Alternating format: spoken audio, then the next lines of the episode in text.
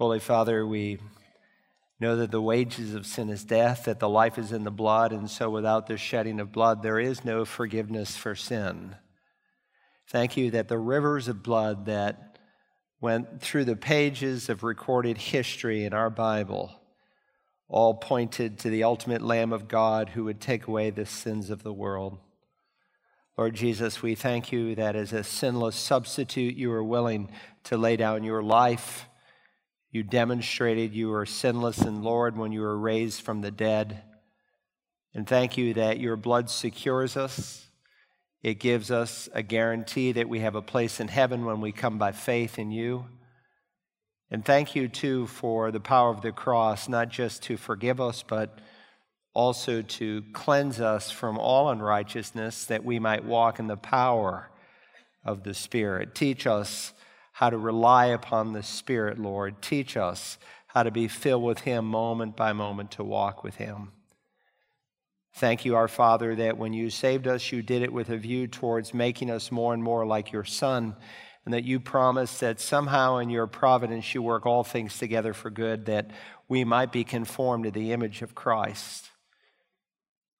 So, whatever our people may be going through today, some in the midst of deep heartache, having lost a loved one,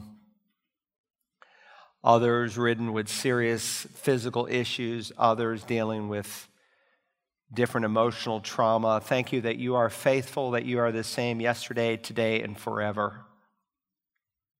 Thank you that we still share in this country a degree of freedom to worship and to gather that many of your saints across the world do not know.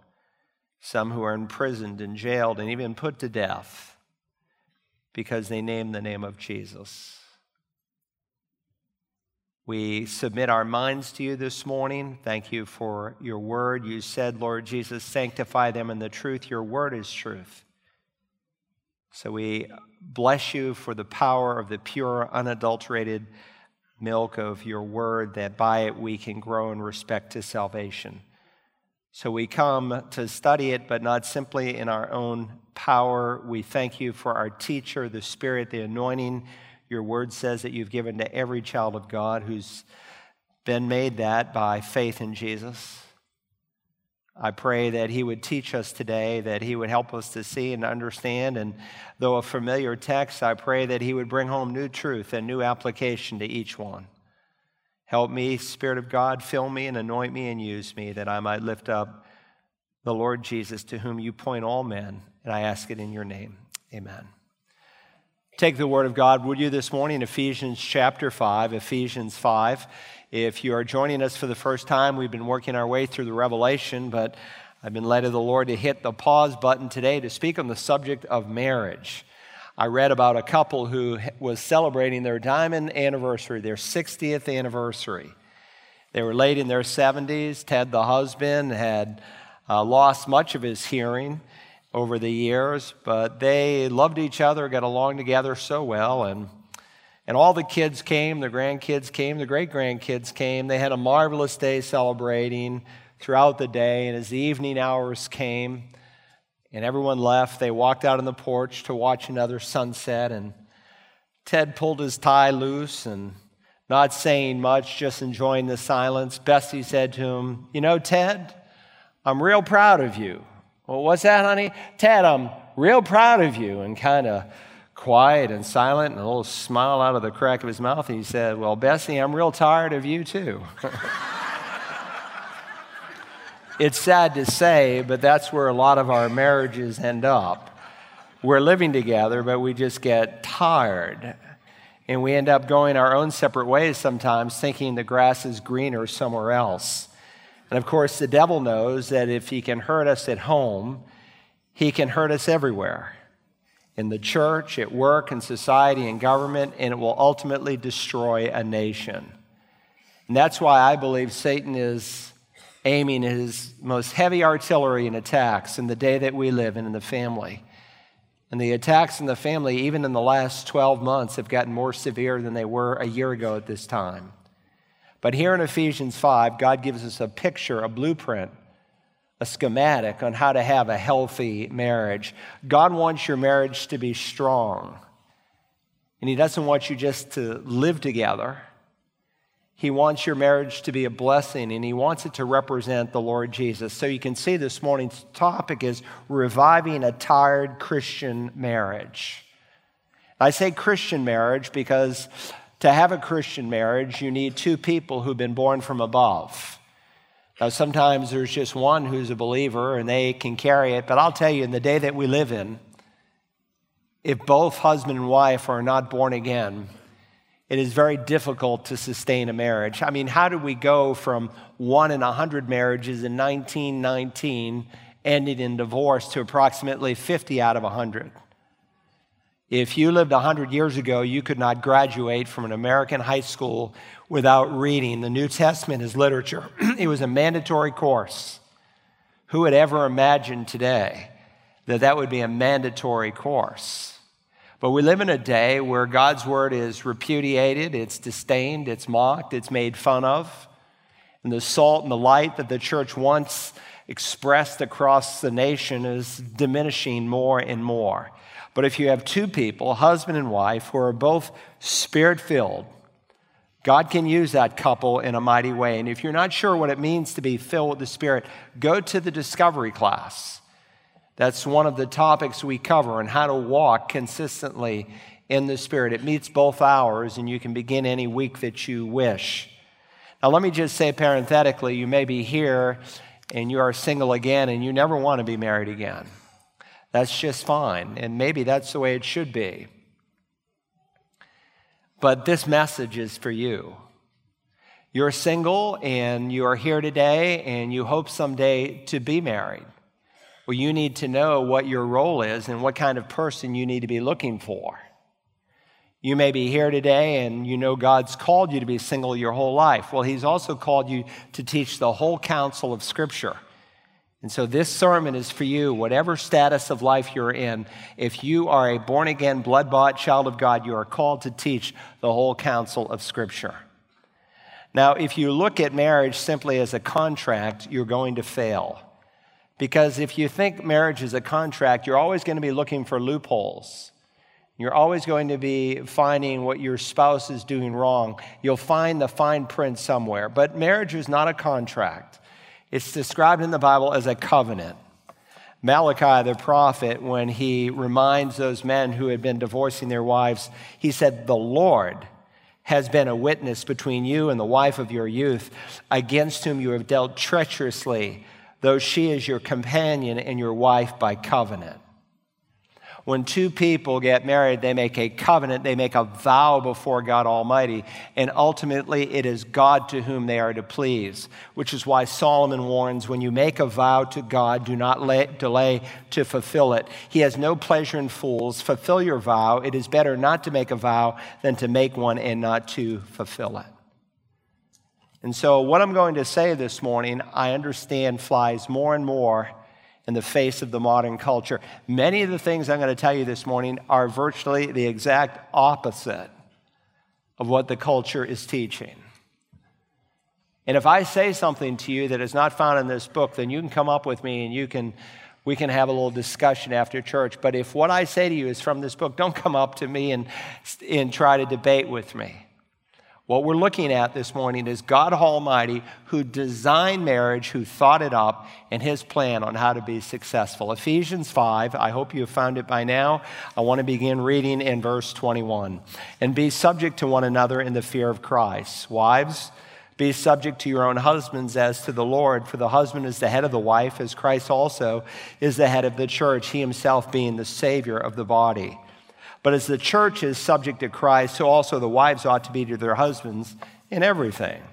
Husbands, love your wives just as Christ also loved the church and gave himself up for her, so that he might sanctify her, having cleansed her by the washing of water with the word, that he might present to himself the church in all of her glory, having no spot or wrinkle or any such thing, but that she would be holy and blameless.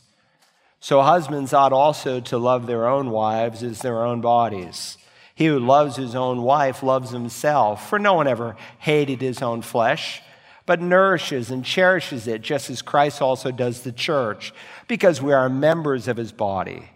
For this reason, a man shall leave his father and mother and shall be joined to his wife, and the two shall become one flesh. The mystery is great, but I am speaking with reference to Christ and the church. Nevertheless, let each individual among you also love his own wife, even as himself, and let the wife see to it that she respect her husband.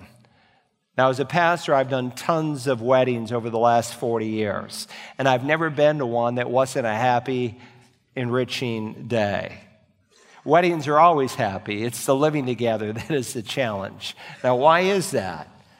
Well, some marriages need a total overhaul because they are living according to the world's blueprint. You're not living by what God has designed for your marriage, sometimes out of ignorance. Sometimes we've listened more to the culture and spent more time studying the culture than we've studied the Word of God, and so we have what the world gives.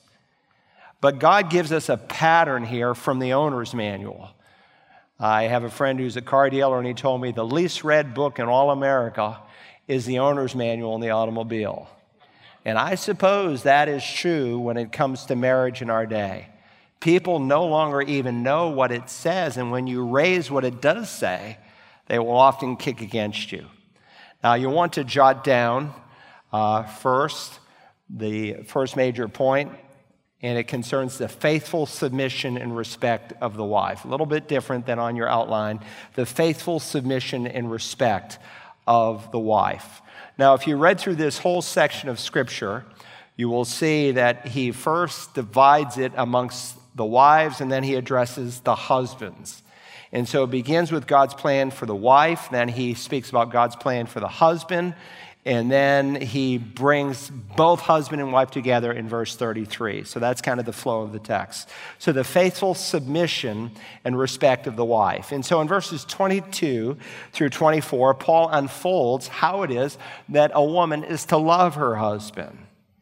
You know, very often you will hear people naively say, well, the role of the husband is to love his wife, the role of the wife is to submit to her husband. One's role is love, the other is submit. Actually, the Bible is clear, both are called to love one another. Paul, in his letter to Titus, instructing older women in the church, they are told to encourage the younger women to love their husbands. Though it is true, certainly in Ephesians chapter 5, that the principal way a wife loves her husband is by the way she submits and respects him. And if there's one truth, I suppose, in our text that emphasizes the man's role by which he loves his wife, it is by sacrificially loving her. Now, he first admonishes wives what they are to do. Then he is going to illustrate how they are to do it. And then he is going to conclude why they are to do it. So, first, let's think about the instruction to the wife. It's very pointed, the instruction of the wife in verse 22 Wives, be subject to your own husbands as to the Lord. Now, if you read the entire section of Scripture, it becomes plain that Paul's discussion on marriage and family is largely weighted on the man rather than the woman. Most of the discussion all the way into chapter 6, deals with the role of the father, deals with the role of the husband. And unfortunately, a lot of men don't really understand what their role is. And when they hear a sermon like this, they go home and they'll say, You heard what that pastor said. He said you're supposed to submit to me. And of course, the Christian feminists in our day, and there are many now that have entered into the evangelical realm, they are quick to point out that the words subject are not found in the original text. Do you notice here in the New American Standard, be subject is italicized. Unlike in modern English, where we put something in italics for emphasis, since the bishop's Bible, italics were in the English text to uh, put words that were not in the original Greek New Testament. So the words be subject are not in the original. And so sometimes in our English Bible, words are added because they're implied in the Greek New Testament, or they are added to express proper English grammar. In this case, it's implied in the text. Look at verse 21 and be subject to one another in the fear of Christ. And so the verb subject, under the rules of Greek grammar, is being shared in the verse that follows in verse 22. But if you didn't know any Greek grammar, and though even in the English Bible that's the natural reading, you could put out in the margin there Colossians 3:18 because in that particular text there is no verb sharing and he just says wives be subject to your husbands as is fitting to the Lord. Or if you preferred, you could look at Titus chapter 2, where wives are to have the testimony of such that they are being subject to their husbands. Why? That the word of God may not be dishonored. So there's no mystery that part of God's will for a wife is to be subject to her husbands.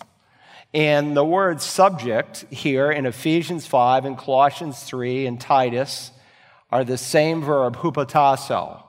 And it literally means to fall in line. And it is a Greek verb that speaks of voluntary submission. It's the same word that the Apostle Paul tells the Corinthians to uses when he tells them to be subject to the elders in the church. It's the same verb that the Apostle Peter uses of all believers submit yourselves for the Lord's sake to every human institution. And so, this is something that you're to do, I am to do, all believers are to do. In some sense, we are all called to be subject. Wives, be subject to your own husbands as to the Lord. And so, this is a voluntary subjection. It is not coerced, it is chosen. And that may seem obvious, but understand it's revolutionary in the first century at a time in human history where a woman had virtually no status and no rights at all. And so Paul is appealing to her as a free moral agent. Now, notice the word translated husband here in verse 22. It's the particular Greek word andrasin that is usually translated as man or husband, depending on the context. It is never used ever of the female gender in Scripture. And so when we studied deacons, and they were to select seven deacons in Acts 6, he uses this word because it is a reflection of the male gender. So it's an honorable title here of the husband. The wife is commanded to be subject to her man, so to speak, to her husband. And it's further qualified, notice with the words, as to the Lord. He, he's lifting up her submission to a higher, more heavenly plane. And think about it. What woman in all the world would not want to submit herself to the Lord Jesus Christ? You know what I find so interesting? Never once, not once, anywhere recorded, anywhere in the New Testament, does a woman speak negatively of the Lord Jesus Christ. All the chatter he had, all the uh, rebellion he had, always came from men. I think women saw him as manly, as honorable, as thoughtful, and as kind. And so Paul is saying, submit to your husband as to the Lord. He's going to go on to say that children are to submit or obey to their parents in the Lord. He's going to say that slaves are to be submissive to their masters as to Christ. So behind the husband, behind the parent, behind the master is the Lord Jesus Christ. And so, ladies, when you submit to your husband, you are ultimately submitting to the Lord Jesus Christ. Now, submission is necessary because we do not live in a sinless world, we live in a sinful world. But even if the world was sinless, it is still necessary, and I'll show you why in just a moment. But think about the society that we live in. We're called, for instance, to submit to kings, to presidents, to all who are in authority over us. Who would want to live in a culture where everyone is a rebel, where everyone kicks against the governing authority? It would be absolute chaos. Think about the church. God has called men and women to submit to ecclesiastical authority. Obey your leaders, he will say, and submit to them. Why? For they keep watch over your souls as those who will give an account. And so, where, do, where does a young man, a young lady learn to submit? Where does she learn to respect the teacher in school, the police officer, the pastor, the government official. They are supposed to learn in the smallest microcosm of life. And the more the family breaks down and falls apart, the more difficult it is to rule, to lead, to teach. You talk to any government school teacher, it's a disaster. They tell me they spend more of their day disciplining children than they do teaching. Why? Because the family is falling apart. And a country, a nation cannot enjoy freedom when its people does not, do not submit. And the more aggressive and hateful and violent a culture becomes, the more oppressive the government must become. And we are losing our freedoms as a nation right before our own eyes. And so people find freedom in submitting. The Lord Jesus gave us this principle in John 17. Whoever seeks to keep his life will lose it, and whoever loses his life will preserve it. And so wives are to submit to their men, to their husbands. Now, I know that there are several hundred people in our four campuses today who have met Christ in the last two years. And you're hearing this for the first time. But the rest of us need to be really crisp on these principles.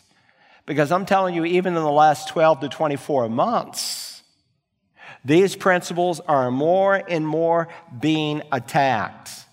And if you cannot instill them into your children and into your grandchildren, and they go off to the university and there's an anti God, anti Bible, anti Christian culture, and they don't know why they believe what they believe. They, even sometimes as born again people, can become subject to the culture around them and not experience the blessings. And so their next generation usually are lost. That's often what happens. First generation, solid Christian people.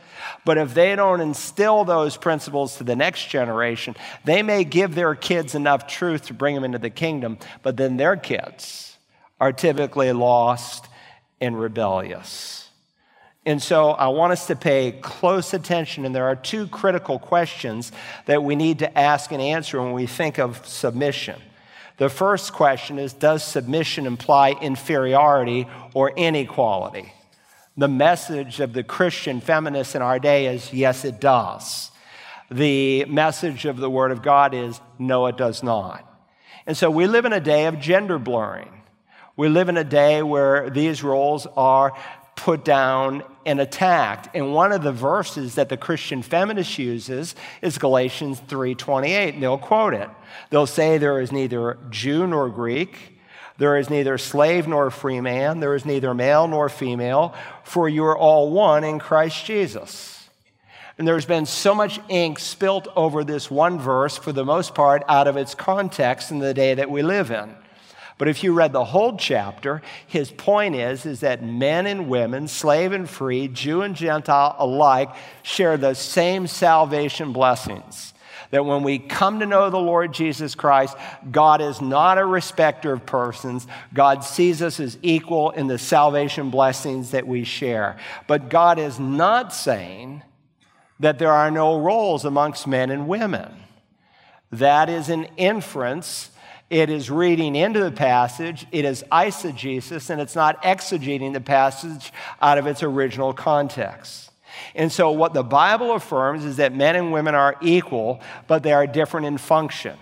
Now, there are two critical terms you need to understand one is egalitarianism, and the other is complementarianism. Egalitarianism, complementarianism. It's kind of like the word anthropology. The world stole it from the realm of theology. Anthropology was originally used of the study of man as described in the Bible. Now it has a much broader meaning, and so do these two terms. But biblically, these are important terms. Egalitarianism as used by the Christian feminists in our day, says that men and women are equal in their status before God. That's true. But they can also be equal in their function before God. So sometimes they deny male headship in the home or male headship in the church, one or both. That's dangerous. That's destructive. That's damaging to the family and to the local church. Someone called in the Bible line and they asked me just last week if I had a woman pastor leading in my church, would I go there? I said, absolutely not. I would not want that woman pastor to feminize my children. Not to mention, she is in disobedience. She can say that she is called of God, but she is not, because God's will never contradicts his word. And I said that would be a destructive model for your family. And it is not by accident that in churches where there is women pastors, there's a higher degree of homosexuality, effeminate boys, transgenderism, and that is always the first thing to go on the slippery slope of denying the truth of God's word. Because the biblical principle is, is that when a woman steps out of the God given role that the Lord has given her, that she actually opens herself up to deception.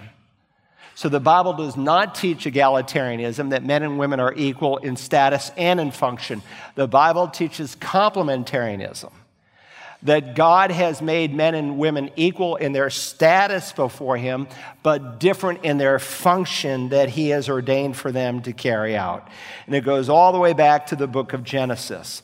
In Genesis 1:27, and God created man in His own image. And the image of God He created him, male and female He created them. So while both are created in His image, they are not created identically. Do you think it is an accident that the pastor of one of the largest churches in the city of Atlanta now wants to discount the veracity of the Old Testament scripture? I don't think it's by accident at all. I think it's, a, I think it's an attack from the evil one that he wants to erase male and female distinctions. Both are created in the image of God, but not identically created. And so Moses will write in Genesis 2:18, "Then the Lord God said, it is not good for the man to be alone. I will make a helper suitable for him." As a general principle, it is not God's design for a man or a woman to be single their entire lives. Now, some people God has called to singleness. Paul sp- speaks of that in 1 Corinthians 7. And we should not try to marry off some people that God wants to be single their whole life. They have what he calls an undistracted devotion to the Lord. But for the most part, the general principle is God has called people to be married. And God created for Adam a helper suitable, a completer. Do you know whose advice and counsel I listen to and value more than anyone else in the face of the earth? It is my helper, completer, my helper, suitable, Audrey McKay Brogy. I value her input more than anyone else because she knows me better than anyone else. She knows all my strengths, all my weaknesses, and God gave her to me to help me, just like He gave me the Holy Spirit who comes alongside as my helper. God gave me a godly woman to be my helper as well. So God made them male or female. He didn't make people transgender. There's no such thing as a transgender person. There's no such thing as fluidity of the sexes. Now, it's very sad today that Christianity Today, a once great Christian magazine, it began to drift in the late 80s, just very slowly. Now there's more heresy in it than there is truth. It was started by Dr. Billy Graham. It was a great, great magazine historically in its roots. But this particular magazine says in a recent article if you're not sure what gender you are, then you should wear underwear of the opposite sex. That's just sick. And this once Bible believing magazine now tells us to follow general journalistic practice. That is, that when you write of a transgender person, you should use the pronoun of that person's choice. So if Peter has become Patty, you should call her Patty and you should refer to her as she. Now, I was in a pastor's meeting, and if I had not been invited there as a guest, I would have stood up and they would have heard me. But this Christian leader said, listen, if someone comes into your youth group and he wants to be she, then to win her to Jesus, you call he she. Listen, Peter is not going to become Patty. If Peter was born Peter, I'm going to call Peter Peter, not Peter Patty, okay? it's a tongue twister. Why? Because I want to make them mad at me? No, that's not my goal. but because I love that person. God's law is a schoolmaster to bring people to Christ. And when you deny that just so you can be friendly with them, what are you going to be friendly until they drop off the earth and spend an eternity in hell without the living God? You deal with people in truth. Truth speaks in a loving way.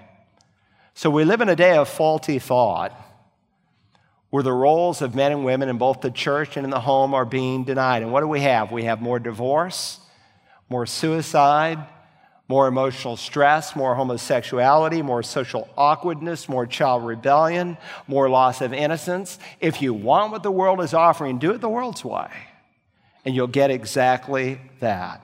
So, oneness and equality is not sameness. God is for oneness, God is not for sameness. He made us equal, but He did not make us to function in the identical way. And so submission does not imply inferiority or inequality. And it is not something that is to be resisted. Put out in the margin next to this verse, 1 Corinthians 11, 3. 1 Corinthians 11 and verse 3. Here's a wonderful text of scripture that reminds us that equality and submission are not contradictory. Paul says, But I want you to understand that Christ is the head of every man, and the man is the head of a woman, and God is the head of Christ.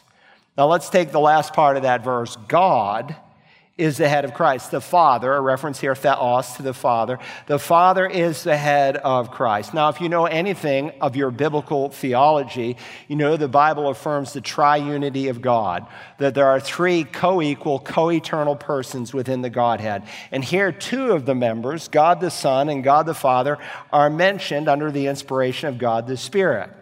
And the Bible teaches that God the Father and God the Son are equal in essence and worth and power and stature and majesty and in every way. That's why when uh, Philip, at the end of Christ's uh, three year ministry, he said, You know, Lord, just show us the Father.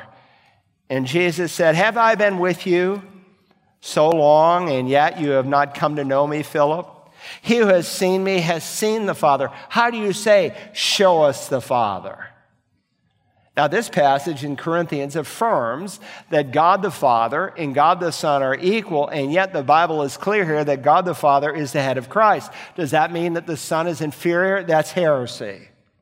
And of course, the Bible is crystal clear that while the Father and the Son are equal, they have different roles. And it is equally clear, and it's Paul's point in that 11th chapter, is that while the husband and the wife are equal, God has given them different roles.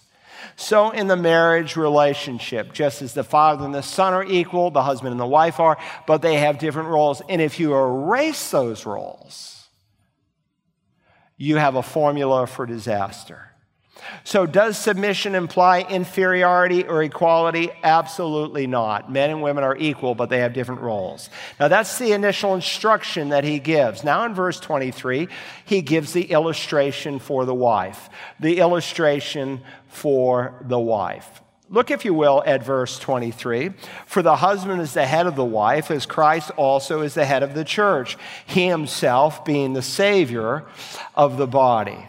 So, to help them to understand their role in relationship to their husbands, the Apostle Paul now illustrates his point by asking wives to look at the Lord Jesus. And by the way, he's going to do the same thing in just a moment with husbands. He's going to ask the husband equally to look at the Lord Jesus. For the husband, he said, is the head of the wife. Now, what does the head do?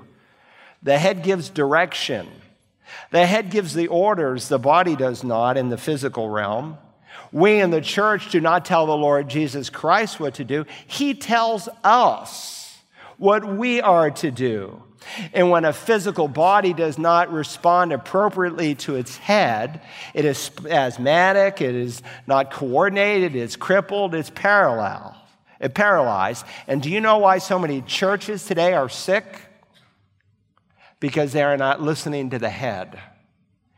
And everything that the head sound is, everything the head said is written in these 66 books of the Bible. Now, many marriages today are equally in trouble because the wife is not listening to her head. Now, we're going to come to the husbands. Hold on, ladies. But she's not listening to her head. And some men have abdica- abdicated headship. Look, if you have no head, it's dead. It's like a chicken running with its head off.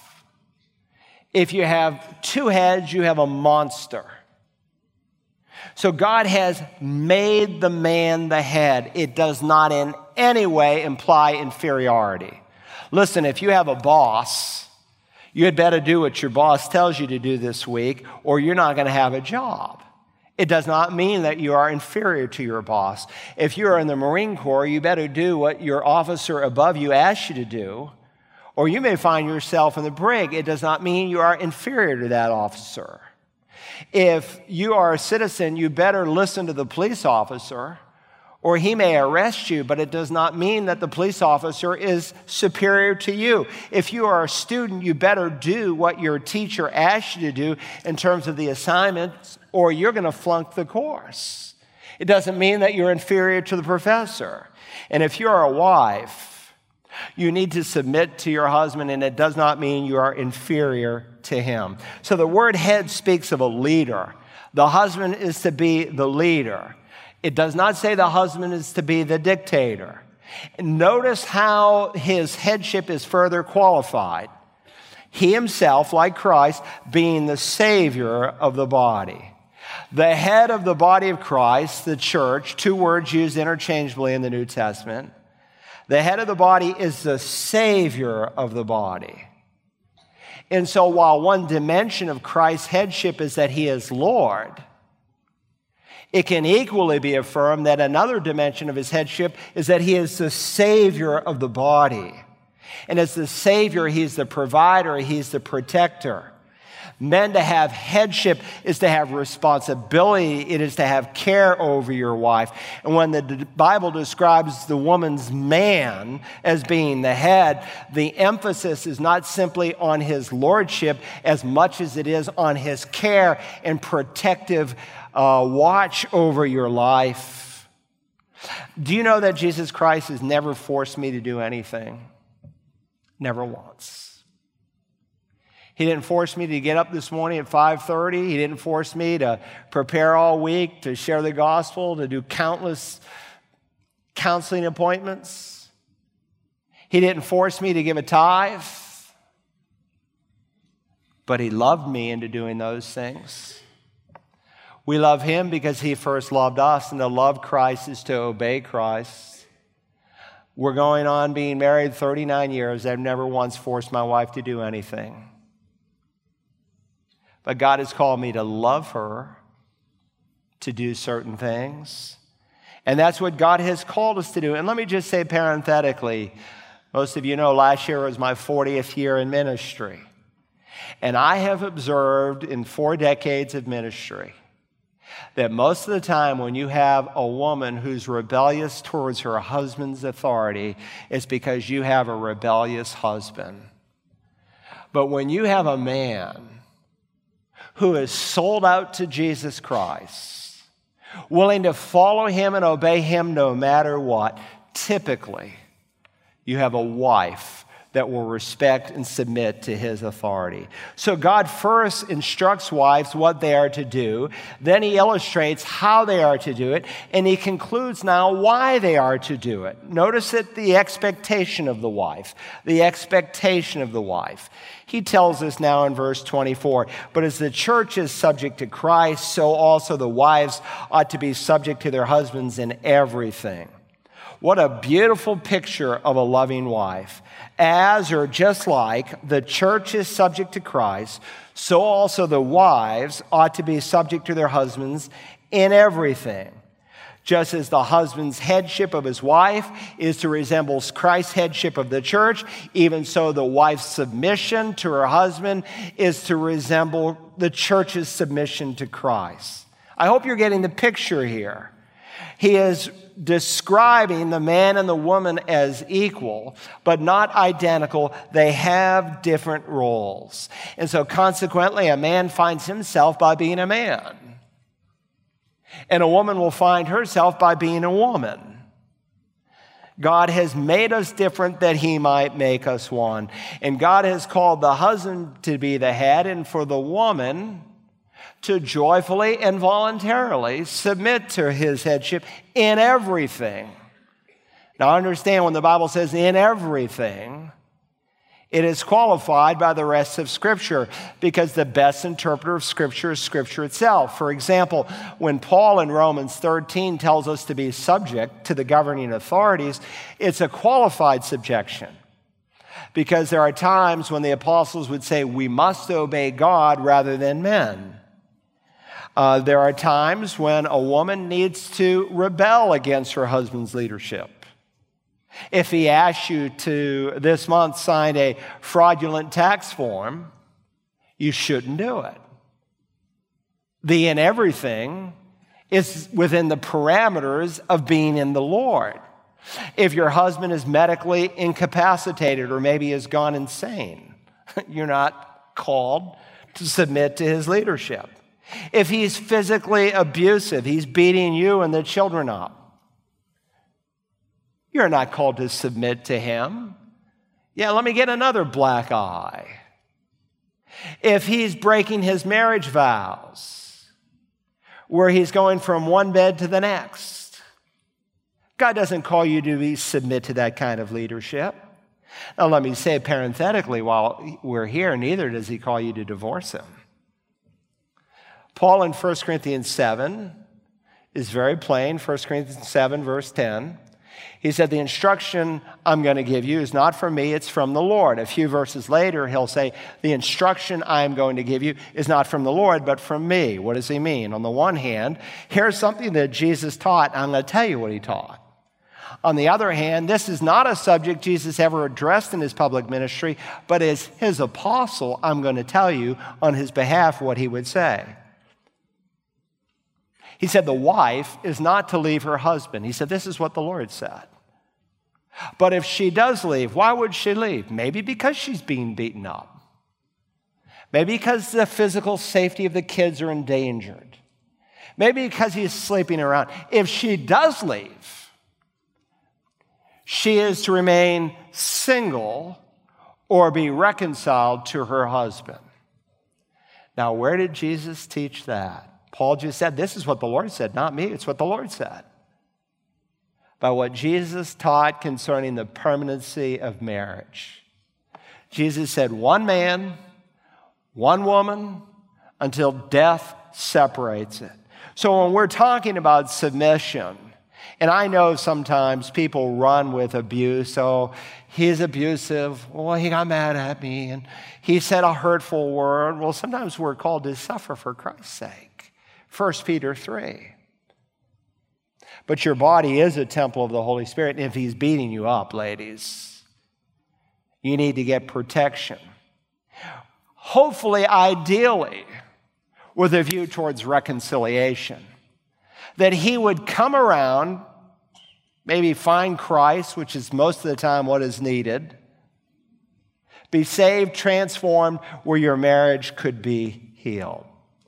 And let me just say, too, men, while we're talking about your leadership, there may be things because you know your wife is far better and more astute at it than you are, that you delegate a responsibility to her.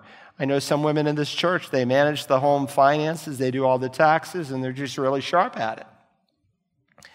But if she messes up, you can't get mad at her because you're the head, it is ultimately your leadership, your responsibility. And again, I am convinced that the primary problem today in the American family is not rebellious wives as much as it is as wimpy husbands. Men who do not lead spiritually and who have become feminized. And so we live in a day, we used to live in a day of hardworking men and pretty women. Now we live in a day of pretty men and hardworking women. We've reversed the roles. We just have shaker, shirker, quitter husbands who need to have their minds renewed from Scripture. Now, when we come down to verse 33, he will say, And the wife must see to it that she respects her husband. In other words, when you submit to your husband's authority, you are respecting your husband's authority. So, the faithful submission and respect of the wife, that's the first principle. Now, he addresses us. He deals with the sacrificial love and nurture of the husband, the sacrificial love and nurture of the husband. And once again, he follows the same pattern instruction, illustration, and then an application. First, the instruction to the husband. He commands husbands, love your wives. If the wife's love is primarily revealed in her respectful submission to her head, the husband's love is revealed in his sacrificial love of his wife. That's a command, it's an imperative.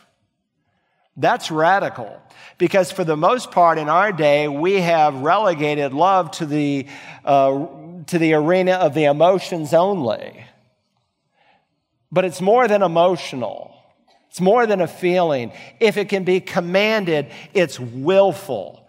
Now, there are four different Greek words that are used in the first century that are translated love. There's the Greek word eros, it's not found in the New Testament. It is a word that refers to desire, sexual love. God's not against it. God speaks of sexual love in the Bible. He thought it up. He put the plumbing in. He knows how it is to function between a man and a woman within a marriage relationship. The second word that is used, that is found in the New Testament, is the word storge. Storge is the word translated love that is used to refer to family love the love between family members. It's linked by blood, so to speak. And the Bible tells us at the end of time, in the last days, there'll be a lack of storge, of family love. The third word, also found in the New Testament, is the word phileo and it's the word that speaks of natural affection. It is used of the affection, the friendship kind of love that maybe two sisters have or two brothers in the Lord. It's even used outside in the New Testament of a love that a, that a master has for his, for his dog, so to speak.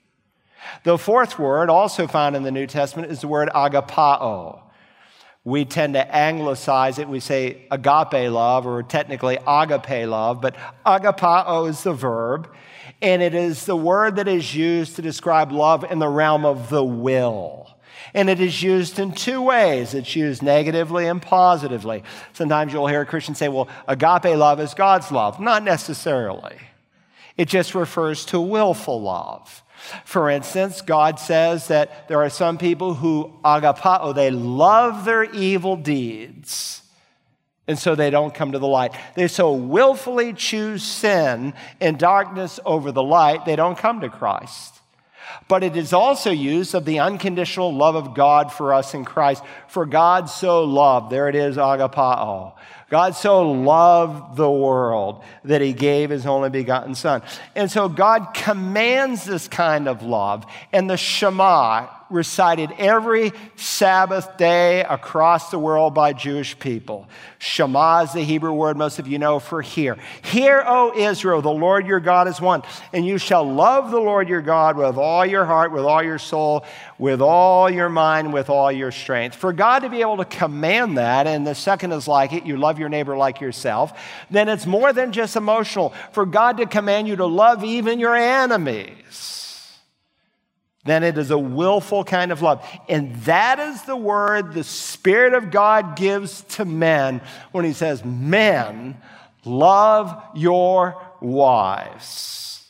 Now, in addition to the instruction, then there is the illustration for the husband. There's the instruction, and then he gives an illustration. Look, if you will, now at verse 25. Husbands, love your wives, just as Christ also loved the church and gave himself up for her. Now, this verse speaks really of the measure of a man's love for his wife. It is to be as Christ loved the church. How did the Lord Jesus love us? He loved us sacrificially. What were we doing when the Lord Jesus died for him, died for us? So I know we were not born, but in time and space, we were rebelling against God because the Bible says there is none who seeks God, no, not one. Hold your finger here and turn back a few books to the book of Romans, chapter 5. This is important. Go to Romans chapter 5 for just a moment. It's important that you understand the love of God in Christ because if you have a distorted view of God's love for you in Christ, then you will express a distorted view towards one another, especially men who are called to sacrifice uh, their selves in loving their wives. Now, here in Romans 5, God reminds us that He loves us first and foremost through the death of His Son. So it's here on the screen. Three times over in the passage, the course of a few verses, it tells us that Christ died for us. Verse 6, at the right time, Christ died for the ungodly. Verse 8, while we're yet sinners, Christ died for us. And then he adds in verse 10, we were reconciled to God how? Through the death of his Son. So Paul is reminding us how different God's love is from our love. Our love tends to be self seeking, it tends to be something that we want to enrich our life with. But God's love is never self seeking, it is always other oriented. Our love tends to go after people who are lovable or admirable or desirable, but not God's love. In fact, what a contrast. There are some adjectives you may want to circle here uh, in these verses. Look at verse 6. For while we're still helpless, at the right time, Christ died for the ungodly. The first word that describes us is helpless. If you do not see yourself this morning as helpless, you will never become a Christian and you will never go to heaven. There must be a point in your life where you see yourself in God's economy as spiritually bankrupt, that you can do nothing to contribute to salvation, that Christ did it all, that you're helpless. The second word to underline or circle is the word ungodly. And this adjective speaks of how unlike God we are that we are not godly by nature, but we are rebellious by nature. We're described here as ungodly because instead of loving God with all of our being, we've rebelled against God. We are ungodly. Then in verse 7, he illustrates before he gives us another adjective. And he wants to remind us that this love that God has towards the helpless and ungodly is not caused or found in us, it's totally found in God. This is an important illustration. Don't miss it.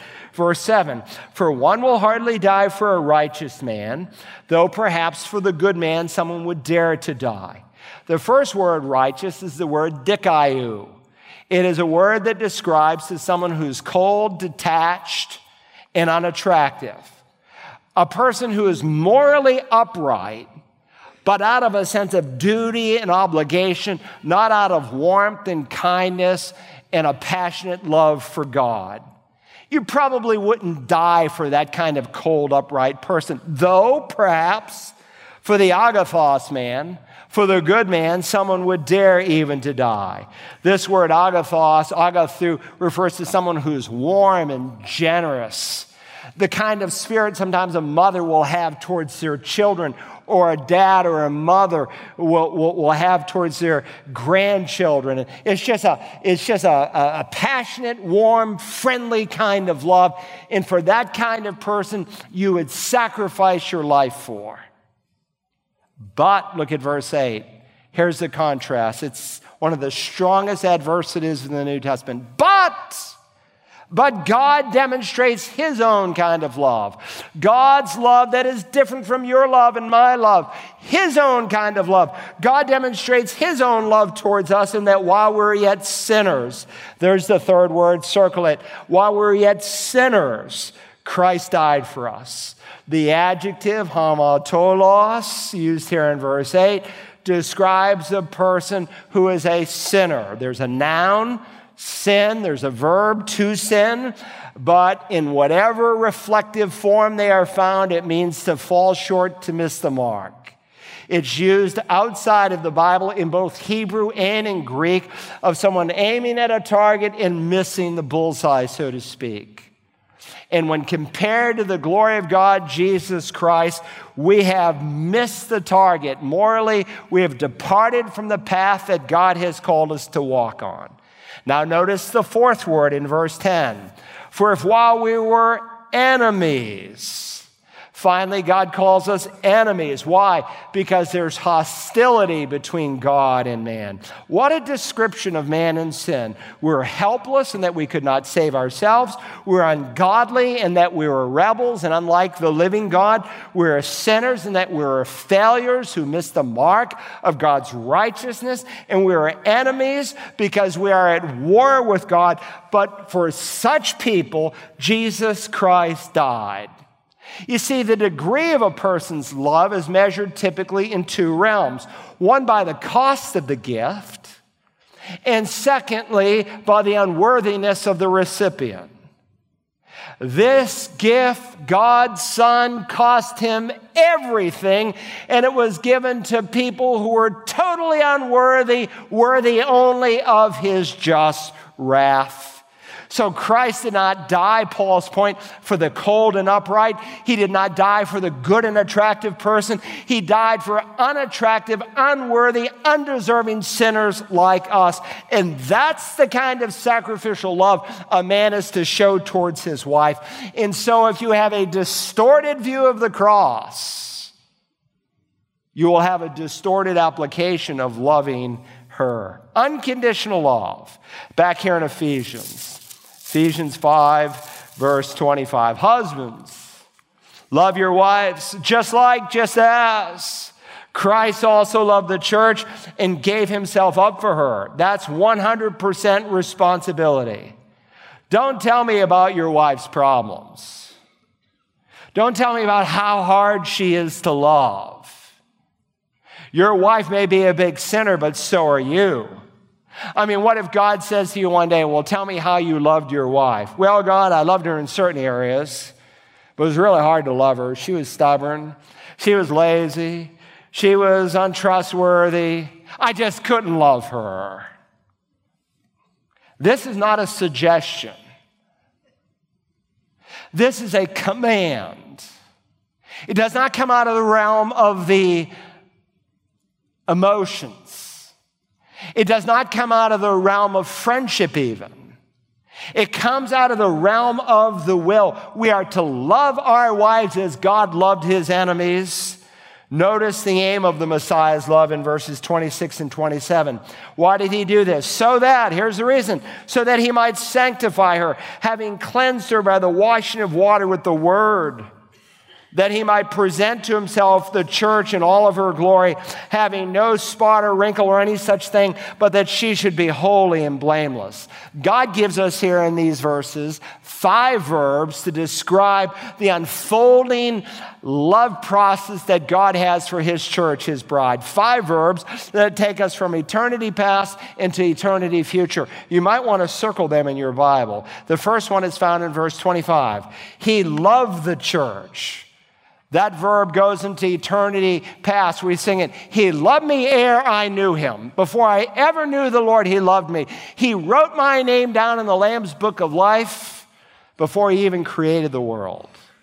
Now, that does not speak of the extent of the atonement, something that John Calvin's followers say are limited only to the elect.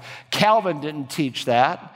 Calvin taught that all that Christ died for all. The Bible is clear that Christ died for all, but while it speaks of the extent of the atonement for all men, the intent of the atonement is especially for those who would respond for those who would believe, and in that sense, he laid down his life for his sheep. He loved the church when we are rebels.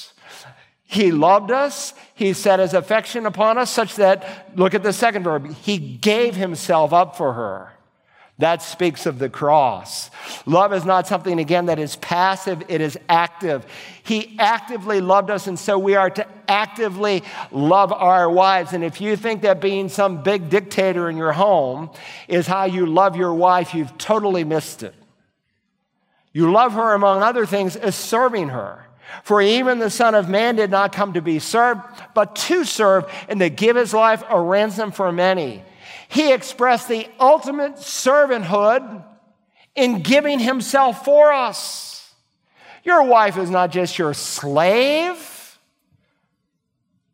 she's not your slave at all. You are to serve her. You are to love her. And what was the purpose of this sacrifice, of the giving himself on the cross? Look at the third and fourth verbs in verse 26. So that he might sanctify her. Circle the word sanctify. Having cleansed her he cleansed her. That refers to, notice, a past tense to our position in Jesus Christ. When God saves you, He puts you in Christ. He imputes the righteousness of the Lord Jesus. He makes Him who knows, who knew no sin to be sin on our behalf so that we might become God's righteousness in Christ. He has given you a new position. And how did He accomplish that? Notice by the washing of the water with the word. Washing does not refer to baptism as some of the reformers thought, that it was somehow infant baptism, as Calvin and Luther taught, as a means of prevenient grace. Nothing could be further from the truth. Baptism is always done in the Bible after a person believes in the Lord Jesus.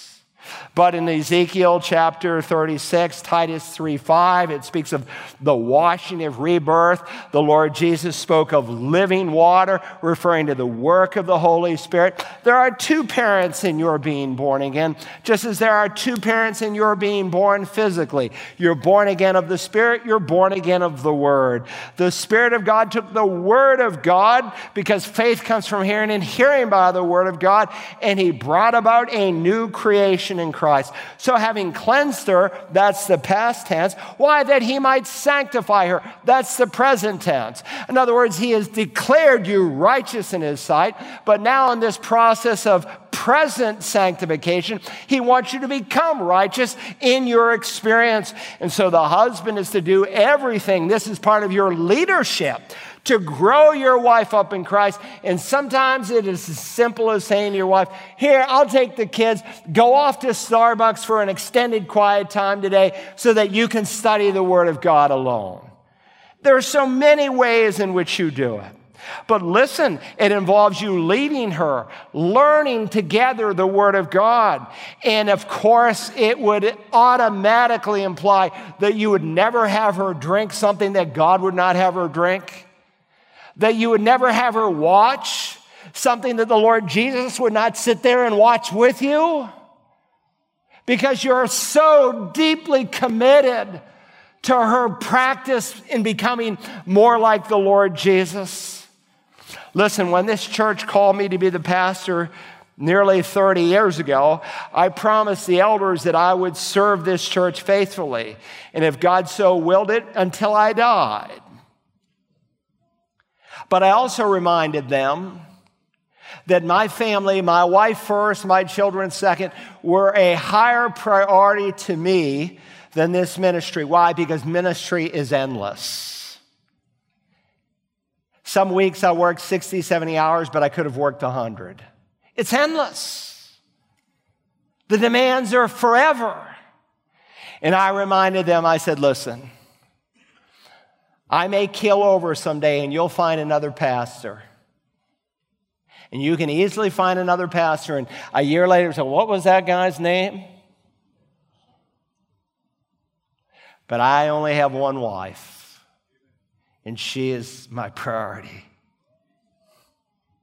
Men, your highest priority next to your relationship with the Lord is your wife.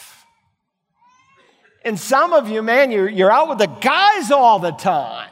And I'm not saying there's not a place for that. But your wife is getting the leftovers instead of the priority time that he might present to himself. Now he's looking into the future, verse 27, that he might present to himself the church in all of her glory, having no spot or wrinkle or any such thing, but that she should be holy and blameless. This speaks of Jesus coming back for his bride. It speaks of an unfailing commitment that when he saved us, he secured us, and he will never divorce us. And so we are to love our wives, having given the instruction to the husband, the illustration for the husband. Now he gives the expectation of the husband the expectation of the husband. Notice, if you will, now verse 28. So husbands ought also to love their own wives as their own bodies. He who loves his own wife loves himself. It seems rather anticlimactical, does it not? He goes from this high and lofty standard of Christ loving us through the cross this rather seemingly low standard of self love. But it's not a low standard if you understand it contextually. He's putting into shoe leather the golden rule for he says in verse 29, for no one ever hated his own flesh. Contrary to popular Christian psychobabble, unless a person is mentally ill, we do not need to be taught to love ourselves. For no one ever hated his own flesh, but nourishes and cherishes it, just as Christ also does the church. All of us, we, we look out for our own skin. And so husbands ought to love their wives as their own bodies. And then he takes this truth all the way back to Genesis. Here's the, here's the, where it, where it comes from. For this reason, a man shall leave his father and mother and shall be joined to his wife, and the two shall become one flesh. One flesh in the Bible is not simply an expression of two bodies coming together, but two personalities which is why Jesus said, consequently, they are no longer two, but one. What therefore God has joined together, let no man separate. He warns against divorce. God says, I, the God of Israel, hate divorce. Why? Because it's like tearing apart two living people who God has joined. And so here's the point for us men who are married. We are to nourish, we are to cherish our wives as we would our own bodies. Just as we protect our own bodies and feed our bodies and bathe our bodies and keep our bodies from harm and pain, so we are to protect our wives.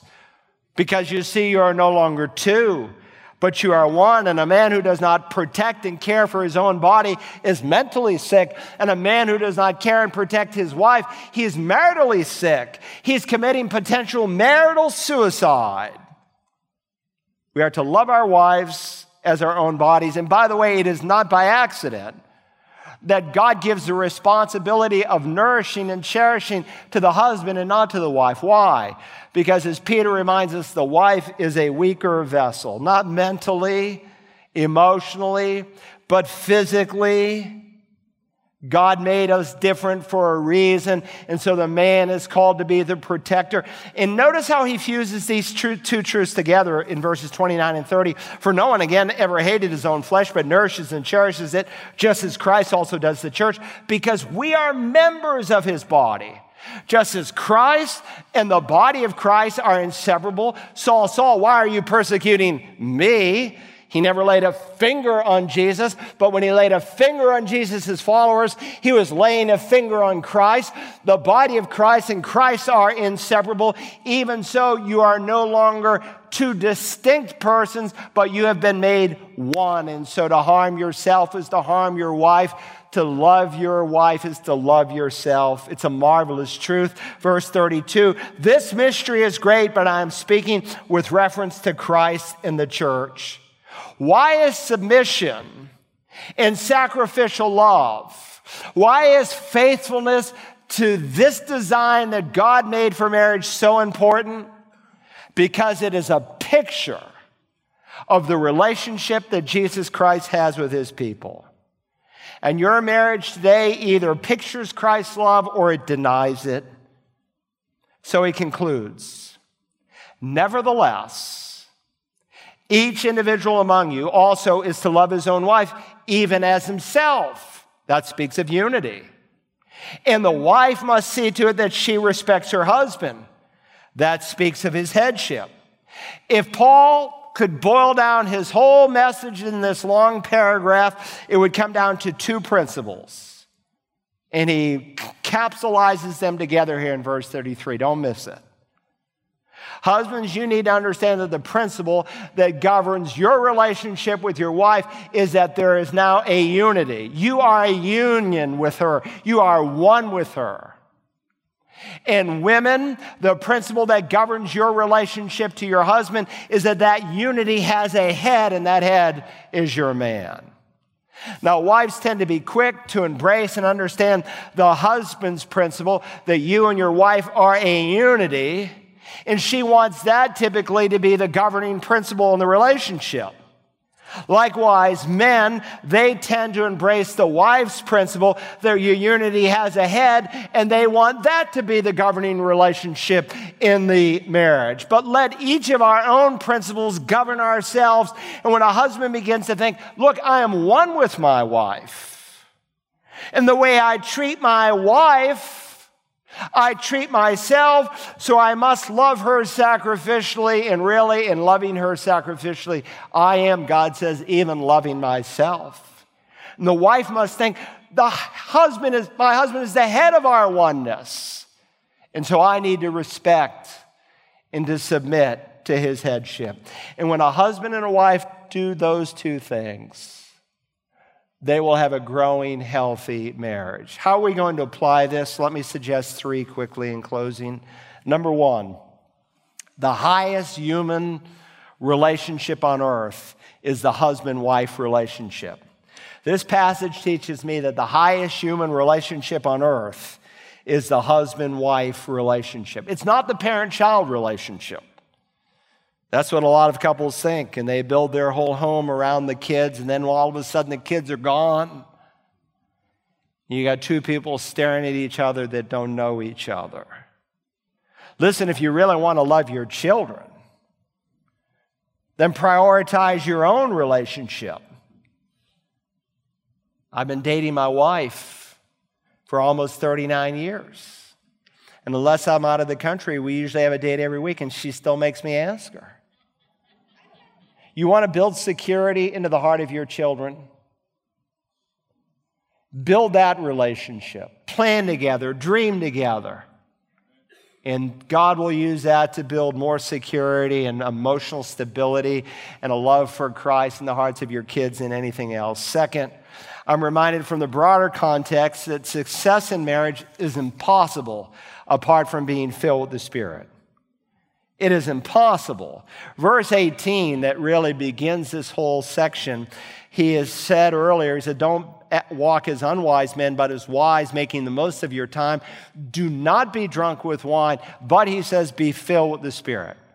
And so, all the way through this text, he's really describing what a spirit filled individual looks like. Now, if you don't know what it means to be filled with the Spirit, either A, go to the Discover class, or if you're live streaming, download the Search the Scriptures app and go to searchthescriptures.org and listen to my message on the Spirit filled life.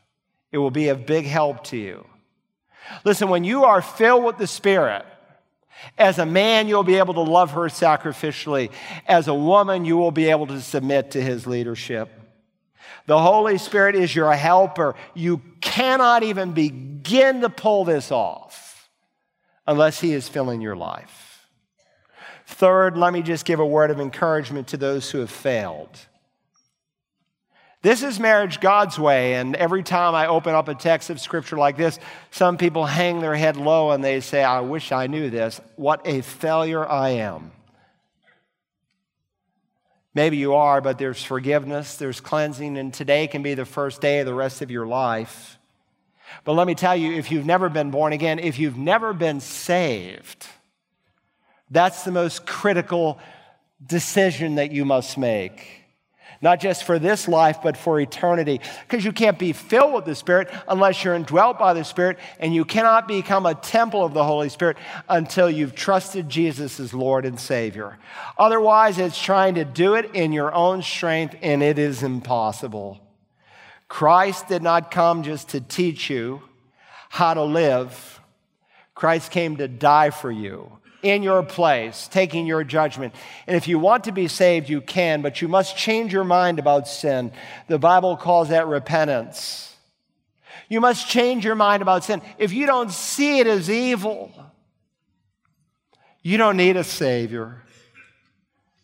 See, there are so many self righteous men in Christ's day who were so morally upright, but inwardly they were dead men's bones. They didn't really see themselves as helpless. They needed to change their mind and believe what God said about them. And some of you here, you've lived lives of unfaithfulness. You, you, you smoke pot, you drink booze, you cheat, you lie, you steal, and you think everything's fine. And unless you repent, you perish. You must bring your sin to God Almighty as something that needs to be wrong and forgiven through the death and resurrection of God's Son. Now, our Father, thank you today for the chance to pause on this Lord's Day. You've told us in the first day of every week we're to gather. And thank you that we're able to do that this morning, some in different locations, but we're here to worship you through your word and for you to renew our minds with the truth of Scripture. I pray today, Father, for someone who is here who is unsure of their salvation. Thank you that Christ's death was not partial, but total, total for all of our judgment. That if we will come to Him as sinners in need of forgiveness and change, that by His death and resurrection you will forgive and change today. Begin that process in someone's life. Father, some have crossed that line, but they've just remained babes in Christ. And they have spent more time studying the culture on Facebook and all the social medias than they do in a given week studying your word. And they wonder why they are so weak and inconsistent. Help them today, Father, to line up their priorities, to begin to feed on the pure, unadulterated word of truth that they might grow in respect to their salvation. Help us to encourage one another and stimulate one another to love and good deeds as a body of believers in this church. We ask it all in Jesus' name. Amen. Would you stand? We'll sing a hymn of invitation, and if you're here and you have a decision to make, you say, What kind of decision? Well, if you've never openly, without shame, confessed Jesus as your Lord, that's a first step. God asks, asks that of every believer. And ultimately, it expresses itself in believers' baptism. Baptism is done after salvation as an emblem of death, burial, and resurrection. If you've never done that, I want to encourage you to, today to come. Maybe you're here, you're a Christian, and you need a church home, and you feel like this is a place where you can grow and lead your family, then you come as well. Matt's going to lead us. If you have a decision, step out right now.